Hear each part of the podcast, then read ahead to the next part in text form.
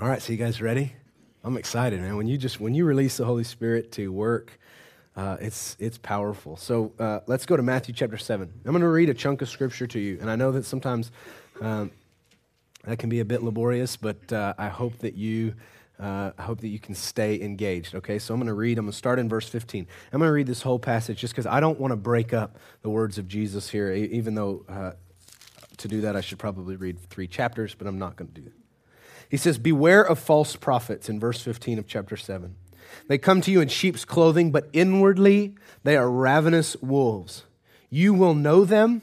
What does he say? You will know them by what? By their fruits.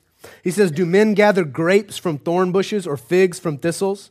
Even so, every good tree bears good fruit, but a bad tree bears bad fruit. A good tree cannot bear bad fruit, nor can a bad tree bear good fruit. Apparently, the tree and the fruit are tied together, right? Apparently, there is a connection between the type and the fruit produced, okay? Every tree that does not bear good fruit is cut down and thrown into the fire. Therefore, by their fruits you will know them. Not everyone who says to me, this is a sobering passage, not everyone who says to me, Lord, Lord, shall enter the kingdom of heaven. Listen to that. Not everyone who says to me, Lord, Lord, will enter the kingdom of heaven, but he who does the will of my Father in heaven. Many will say to me, listen, many will say to me in that day, Lord, Lord, have we not prophesied in your name, cast out demons in your name, and done many wonders in your name? And I will declare to them, I never knew you.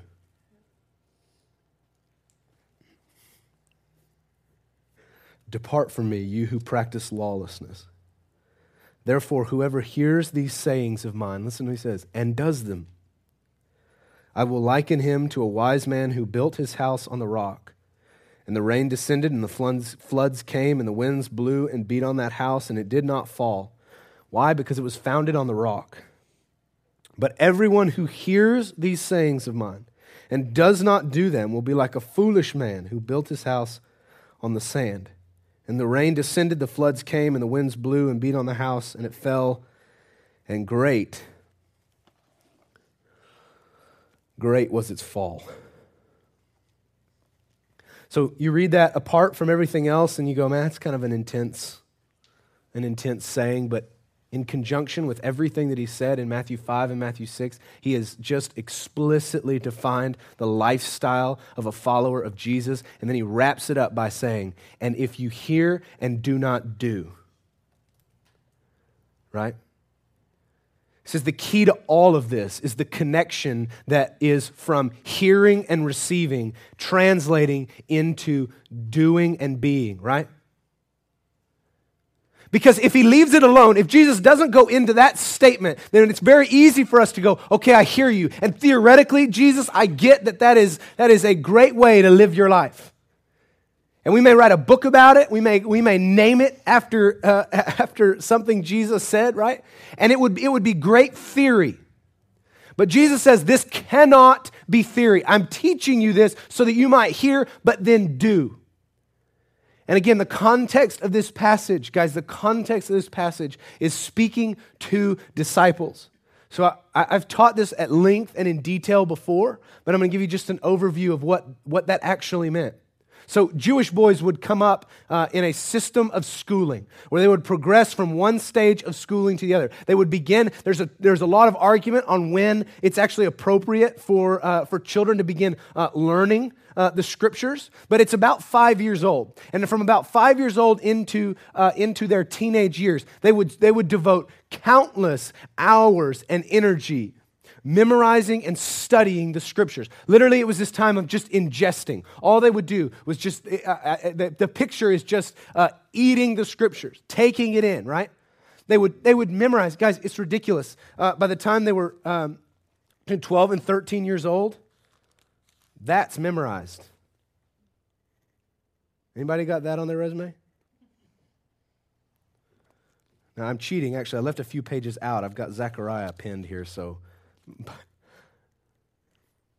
complete devotion to the word. And as they would show improvement and skill, it was like uh, the elite class, the, the top of the class would move on into this next, next section of schooling. The goal being the highest honor of this system of schooling, being uh, becoming a rabbi, right? So they were, they were in pursuit of becoming this great teacher of the very thing that they loved, which was the law and the scriptures of God. So the elite would move on at every stage. And I, I'll teach that maybe again at some point uh, but you can go back online and listen to the, that in depth. That was last year sometime. Uh, no, never mind, it's not online. Just kidding, I'll have to do it again. But the goal being they would advance to this, to this end of schooling. And once they were done with schooling, they, had, they were kind of in this season, this period of waiting. If at, any point they, if at any point they failed out, they would just go and pursue their father's trade. So we know that the disciples were not the elite. Because why? They were pursuing their father's trade. We know, we know that Jesus didn't go to the elite, but he went to those who were, had already been kicked out of school, right? But Jesus says, I'm going to use the foolish things to confound the wise. So this doesn't, uh, this doesn't shock us, right? But the goal being, you finish this, this period of school, and then a rabbi would come to you, and you would, le- you would learn the rabbi's yoke, but he would call you by saying, Follow me, right? A rabbi would come to you and he'd say, Follow me. And he's saying, Follow me because literally that's what you would do for the next season of your life, the next chapter of your life, you would take the yoke of the rabbi, meaning his, his version, his teaching of the law. You would take that yoke upon you and you would follow him everywhere he went. You would eat like him, you would drink like him, you would eat and drink when he ate and drank. You would, you would uh, speak as he spoke, you would teach as he taught, you would learn the scriptures as he interpreted the scriptures. We have a, we have a sign out here that Catherine, are you here, Catherine? Yeah, that Catherine painted. It's this awesome, awesome painting out here. Uh, it says, I pray that you'd be covered in the dust of your rabbi. It was a saying that literally you would follow your rabbi so closely that the dust that was kicked up from his feet would cover you. Right? This was an honor to be covered in the dust of your rabbi. We've, again, we've studied this before. But did they, did they follow the rabbi because they wanted to be able to, to uh, understand like him? Partly. But they just spent 12, 13, 14 years of their life studying. Why did they follow the rabbi? Any thoughts? They trusted what he said. Why, why were they following him? They could just open the book and read it, right? What was important about following a rabbi? Yet to live it the highest honor of the disciple is to actually live out what he's, what he's been learning, right? The disciple would follow the rabbi not so he could swell his head more, but so that he could see all of this stuff that I've memorized, all of this stuff that I've learned. What does it look like to live it? What does it look like to believe this to the point of lifestyle? Is the reason that they would follow a rabbi. It's a, it's a, uh, a saying within the rabbinical community. It says, The true disciple learns that he may do. So the learning is pointed at the doing. He learns so that he may do and not just merely know. See, we, that's, that's very different in our culture, is it not? We learn so that we may know. We set ourselves to knowing as much as we can. We've, we've, for, we've, we've even formulated technology around just knowing and how fast can you know, right? They're saying now that your, your generation and generations below you, uh, and I'm, this is not an insult, it's just your brain is shifting. Uh, so don't take it as an insult, but you're some of the dumbest generations because you don't retain any information. Because what you've learned to do, and I don't mean dumb like it's a bad thing, okay? But you don't retain information, you just retain how to get it. Does this make sense? You don't, you don't remember what you've read. You don't remember what you've studied. You just remember how to get to the information. Because all of our pursuit in our culture is, is how to know and how to know fast, right? So you know the tools that can get you the information. I, I'm a product of this. How many times do you Google in a week? Right? Because we know that I don't have to remember what I read. I can just get it quickly. And I can get it, I, I mean, I can pick this up and I can get it as fast as I want to get it. Right? Does that make sense? But the goal of learning here and, and the context in which Jesus is teaching, the goal is not to know so that we might know more. The goal to learning is to doing. So I want you to go to, uh, to James. Man, if you don't ever, if you don't read James with a helmet on, uh, you should. Because somebody says turn to James, and I'm like, dang it. He's going to tell me something I don't want to hear, right? James is rough, but it's so good.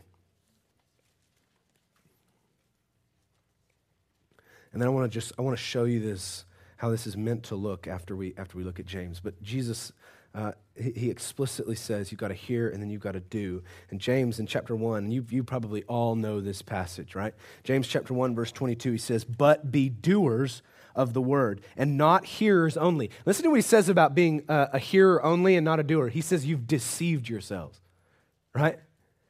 To just hear and retain information is deception because this is meant, this truth, this word is meant to uh, not just consume you, but then come out of you right? He says, You've deceived yourselves if all is all you've done is heard. For if anyone is a hearer of the word and not a doer, he is like a man observing his natural face in a mirror. For he observes himself, goes away, and immediately forgets what kind of man he was.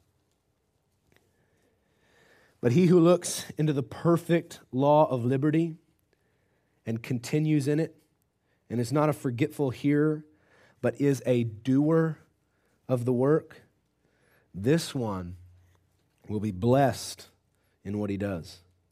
If anyone among you thinks he is religious and does not bridle his tongue, but deceives his own heart, this one's religion is useless. Isn't that interesting?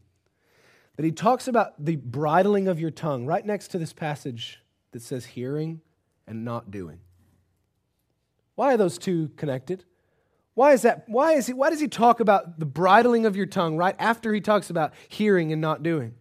What happens when you hear and don't do? What are you for? If anyone's going to know what I believe and I'm not a doer of what I believe, what is the only way in which they can know what I believe? If I say it. Right? Right? And he's talking about this deception. And some of the, some of the loudest people in our culture today That's all they got. If you were to take a look inside their lifestyle, all of what they say would be found to be false. It's our tendency, though. If there's no lifestyle to back it up, we believe if I can say it loud enough, people will believe it about me, and I don't have to actually show them my lifestyle, right? You guys know the famous, famous saying, I believe it's uh, St. Augustine who said, uh, preach the gospel and use words if necessary, right? If we, if we only proclaim and we have no lifestyle, we're not actually preaching the gospel. It's theory. Because the gospel is the good news that changes your life. If your life's not changed, you're preaching theory and you are deceived.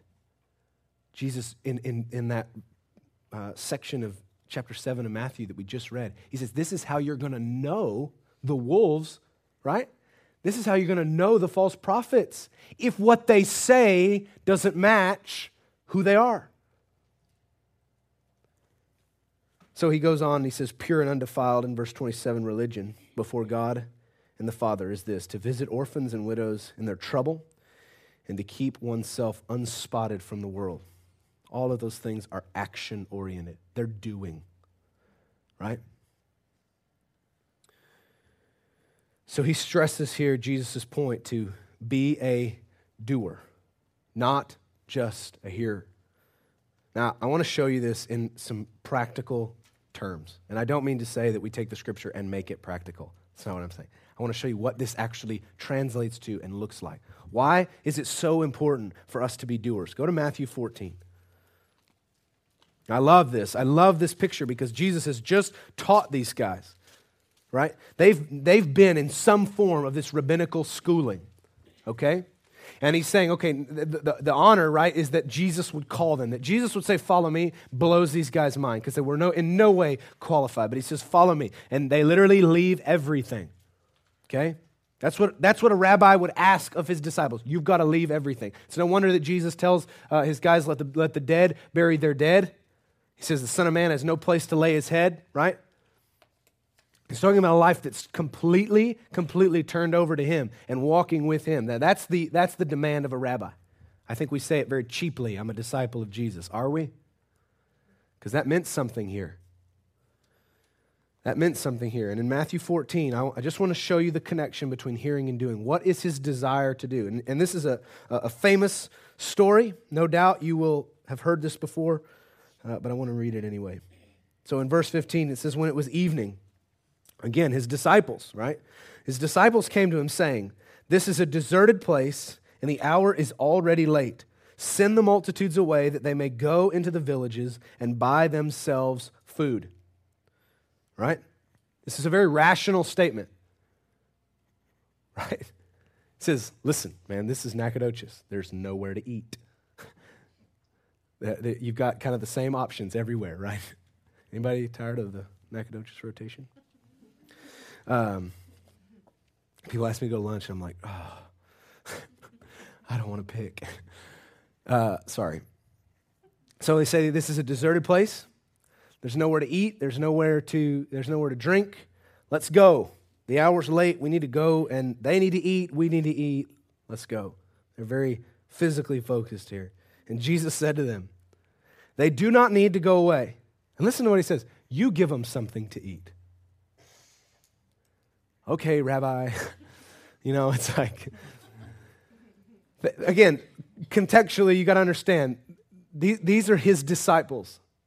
So he's going to constantly thwart their, their system of thinking and doing. He's trying to pull them into a new reality. And he's just spent lots of time back in these previous chapters teaching about what it's like to live in the kingdom and actually follow Jesus. And then they now he's now he's teaching them by the doing, okay? So they say, "Listen, man, we got to go away. Uh, these guys got to eat. We got to eat." And Jesus says, "They don't need to go away. You feed them." Well, we just said all we've got is like McDonald's and it's closed, even though I know that's a weird thing to say because it never closes. Burgers go continually. It's weird. Uh, there's, nowhere, there's nowhere to eat, but Jesus says, You do it. Now, why does Jesus not say, watch this, why, why does Jesus not say, It's all right, guys, I'm the Son of God? Bring. Right? He could have. Sincerely, we believe. He opened his mouth and the sun like came out, right? This is a guy that's capable. He says, I only do what I see my father do, and he's training his disciples in the doing. So he says, You do it. Now, how could he say it? It goes on and it says, And they said to him, We have here only five loaves and two fish. Where is their focus? We know it from the first statement they make we're hungry and these people need to eat. And then what do they say? We only have this much. Where's their focus? Somebody that's not mumbling? The tangible, right? The, the physical, what they see. Now remember, everything is context. Remember, what is Jesus teaching them to be focused on? The kingdom, right? You got to be focused on the supply that I give. To follow me is to, to minister under a heaven that is wide open and available to you. Take your eyes off of what you see. And that's what he's teaching them to do. So he says, You do it. And they say, Man, all we've got are these loaves and the fish. And Jesus says, Bring them here to me. So this is where they're probably like, Finally, he takes it. Like, we don't know what is supposed to happen here, but let's let Rabbi do it, right? And then, anybody ever put the pressure on you like this? He commands the multitudes, the multitudes.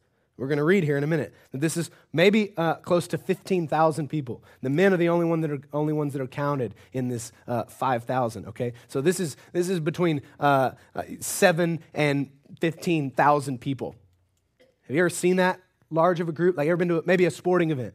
And Jesus stands up and he says, Sit down. It's time to eat. the disciples are like, oh man, this is going to be a good one, right? Like they're about to see him rock the place, okay? And it says, uh, he commands the multitudes to sit down on the grass. And he took the five loaves and the two fish, and looking up to heaven, he blessed and broke and gave the loaves to the disciples. Now, we read very quickly through this, but imagine what happens. He's got five loaves and two fish. He looks up to heaven, he blesses it, breaks it, and then what does he do? He hands it to them. Right after he just told everybody to sit down and eat. Like, guys, sit down. I'm, we're, about to, we're about to do something, right? And they're, they're sitting back thinking, all right, he's going to do something. And then he blesses it and says, here, you do it. A little pressure? All right? I, he gives it to the disciples because Jesus is teaching them the doing of being a disciple. Because theoretically, they could have said, I believe the miracle can happen, right? Think about this. This is what we do. I believe it. I believe that that can happen. Do it. Well, I don't know. I don't really believe it, right? They could have sat back and said, I believe that Jesus can feed all of these people. But that was not the goal of Jesus, was to get them into some sort of confession of their mouth or their mind that he could do what he said he was going to do. He says, if you really believe that this miracle is possible, you do it. And he hands them the bread. And it says, and the disciples gave to the multitudes. That's verse 19, the very end. So they all ate and were filled, and they took up 12 baskets full of the fragments that remained. Now, those who had eaten were about 5,000 men, besides women and children. So, where does the miracle actually happen? Is it in Jesus' hands?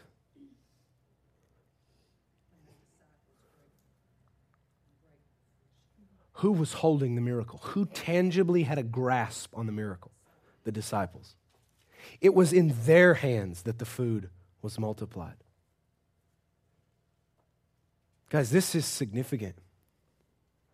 For whatever reason, I can't explain the thought process of heaven, but for whatever reason, God created us to walk in partnership with Him to accomplish His purposes on the earth. And we say, could God do all that he wants to do completely alone and by himself? Yes, absolutely. God is sovereign, perfect, powerful, and beyond all that we could ever ask, dream, or imagine. Yes, but for some reason, he's teaching us something. For some reason, he's called us into a life where he says, Look, I want you to partner with me. I want to do what I'm going to do on the earth through you. Anybody else honored?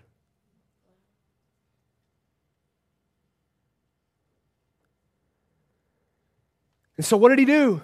In order that it might be accomplished. You think he's serious about partnering with us? Absolutely. He sacrificed his son that you might be cleansed and filled so that we might walk in unity and fellowship with him to do what he wants to do on the earth. Jesus prayed it. He said, I want you to bring heaven on the earth. So Jesus is slain that you might be made new and then filled with the very thing that uh, enables us to accomplish the task, the Holy Spirit of God, and then asked to walk in obedience and partnership with the Son of God as heaven comes to earth.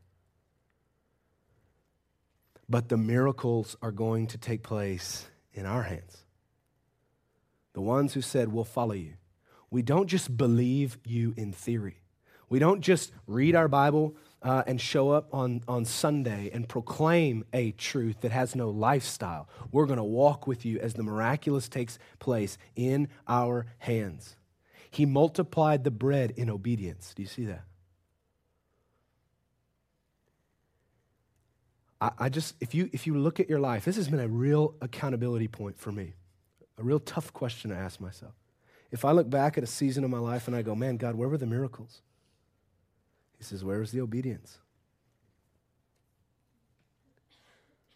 God, I said I believed you. Why wouldn't you just? I confessed, God, I did all the right things. I confessed a belief that you were possible.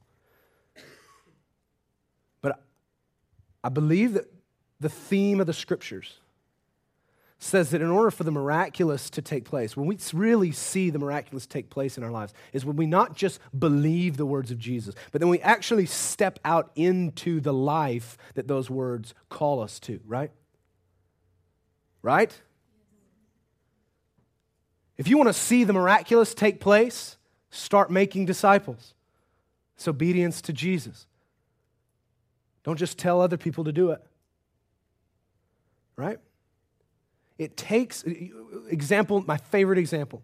Jesus had the priests who were leading the, the, um, uh, the Israelites out of Egypt.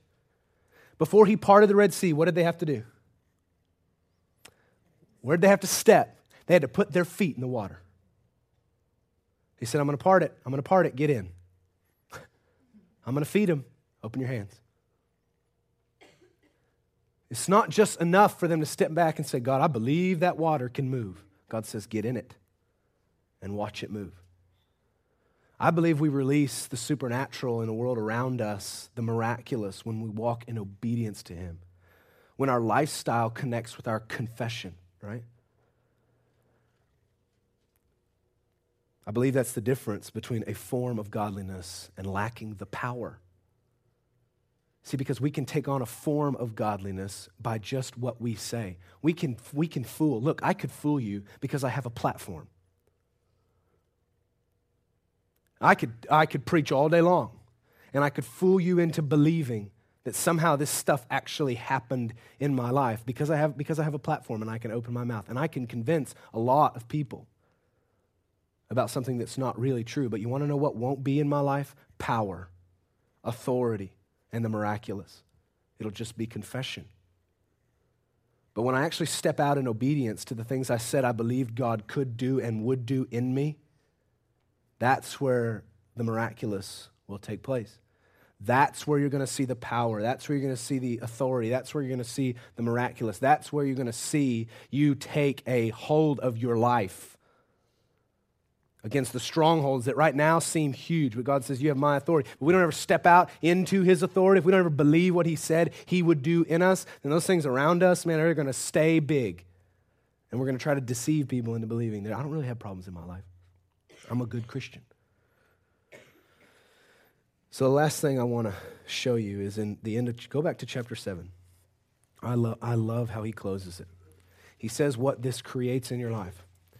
Because Jesus' goal here is to create a foundation, to create foundation out of lifestyle, not out of confession. And he says that anyone who hears these sayings of mine and does them, I will liken him to a wise man who builds his house on a rock. He says, and when the rain comes, when the storm happens, he will be stable. But he, he says two things. He doesn't just say anyone who hears them and confesses them will be like a man built on the rock. He says anyone who hears these sayings of mine and actually does them, that creates foundation. So, what is the foundation for a believer? What is, what is the thing which Jesus wants to establish under our feet, which will hold us against the storm? Lifestyle. If we practice what we say, if we actually live what this book says, then the storm will not shake you. Then the winds will not move you. But how many of you are tossed to and fro in your life? How many of you, every time the wind blows, you fall over? I bet if you were to examine your life, you'd have a lot of, a lot of proclamation and a lot of believing, but not a lot of doing.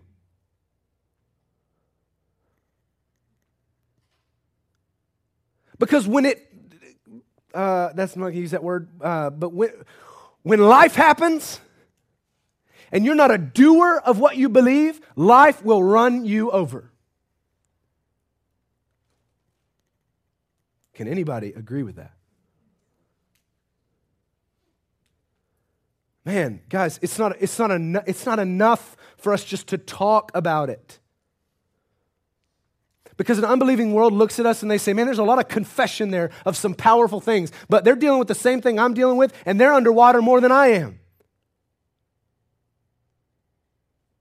Their dad just got a, a disease and, uh, and, and passed away suddenly, just like mine did. And, and they're, they're down and out way more than I am. What is this power that you speak of? And I want to promise you when life happens, if you don't have a foundation of hearing, hearing is necessary, right? I'm not eliminating hearing. You got to hear God. But then you got to do it. If all you ever do is hear and become this bobblehead of knowledge, then when it happens, you're going to you're going to be mowed over. But our lives are supposed to represent the miraculous. Our lives are supposed to reflect the power of God in heaven. And I want to just I want to tell you guys this stuff about just reading your scriptures, praying enough and coming to church, it is not enough. God doesn't look at us and go, "Man, you guys behaved so well. I'm so proud of you that you didn't go out last Thursday night and get plastered with everybody else." Crown, right? It's not the kingdom. The kingdom is hearing. The kingdom is doing. The kingdom is set in lifestyle with a gaze focused in heaven, adoring Jesus continually and walking in obedience to his Holy Spirit. That's where we'll see power released. It's got to start with hearing God. You want, you want revival on your campus? You better start hearing God. You better walk on that campus and go, God, I want to hear you on behalf of this place. I want to hear you on behalf of these classmates. I want to hear you be on behalf of the one that sits next to me, who I know is ravaged by the demonic. I want to hear you on their, on their behalf. And then when you hear God and He would say, okay, now go put your hands on them and pray, do it. Because if all we ever do is hear, there will never be power released in our obedience. Right?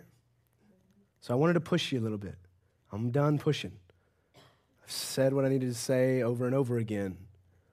But we have created a form of godliness that looks like behavior and it looks great in church, but it does nothing out there. And Jesus says, this is powerful words, guys. Jesus says, Many will come to me on that day and say, Lord, did I not? And he says, You never knew me. Any tree that does not bear good fruit will be cast into the fire. Guys, he's a bit serious here, right?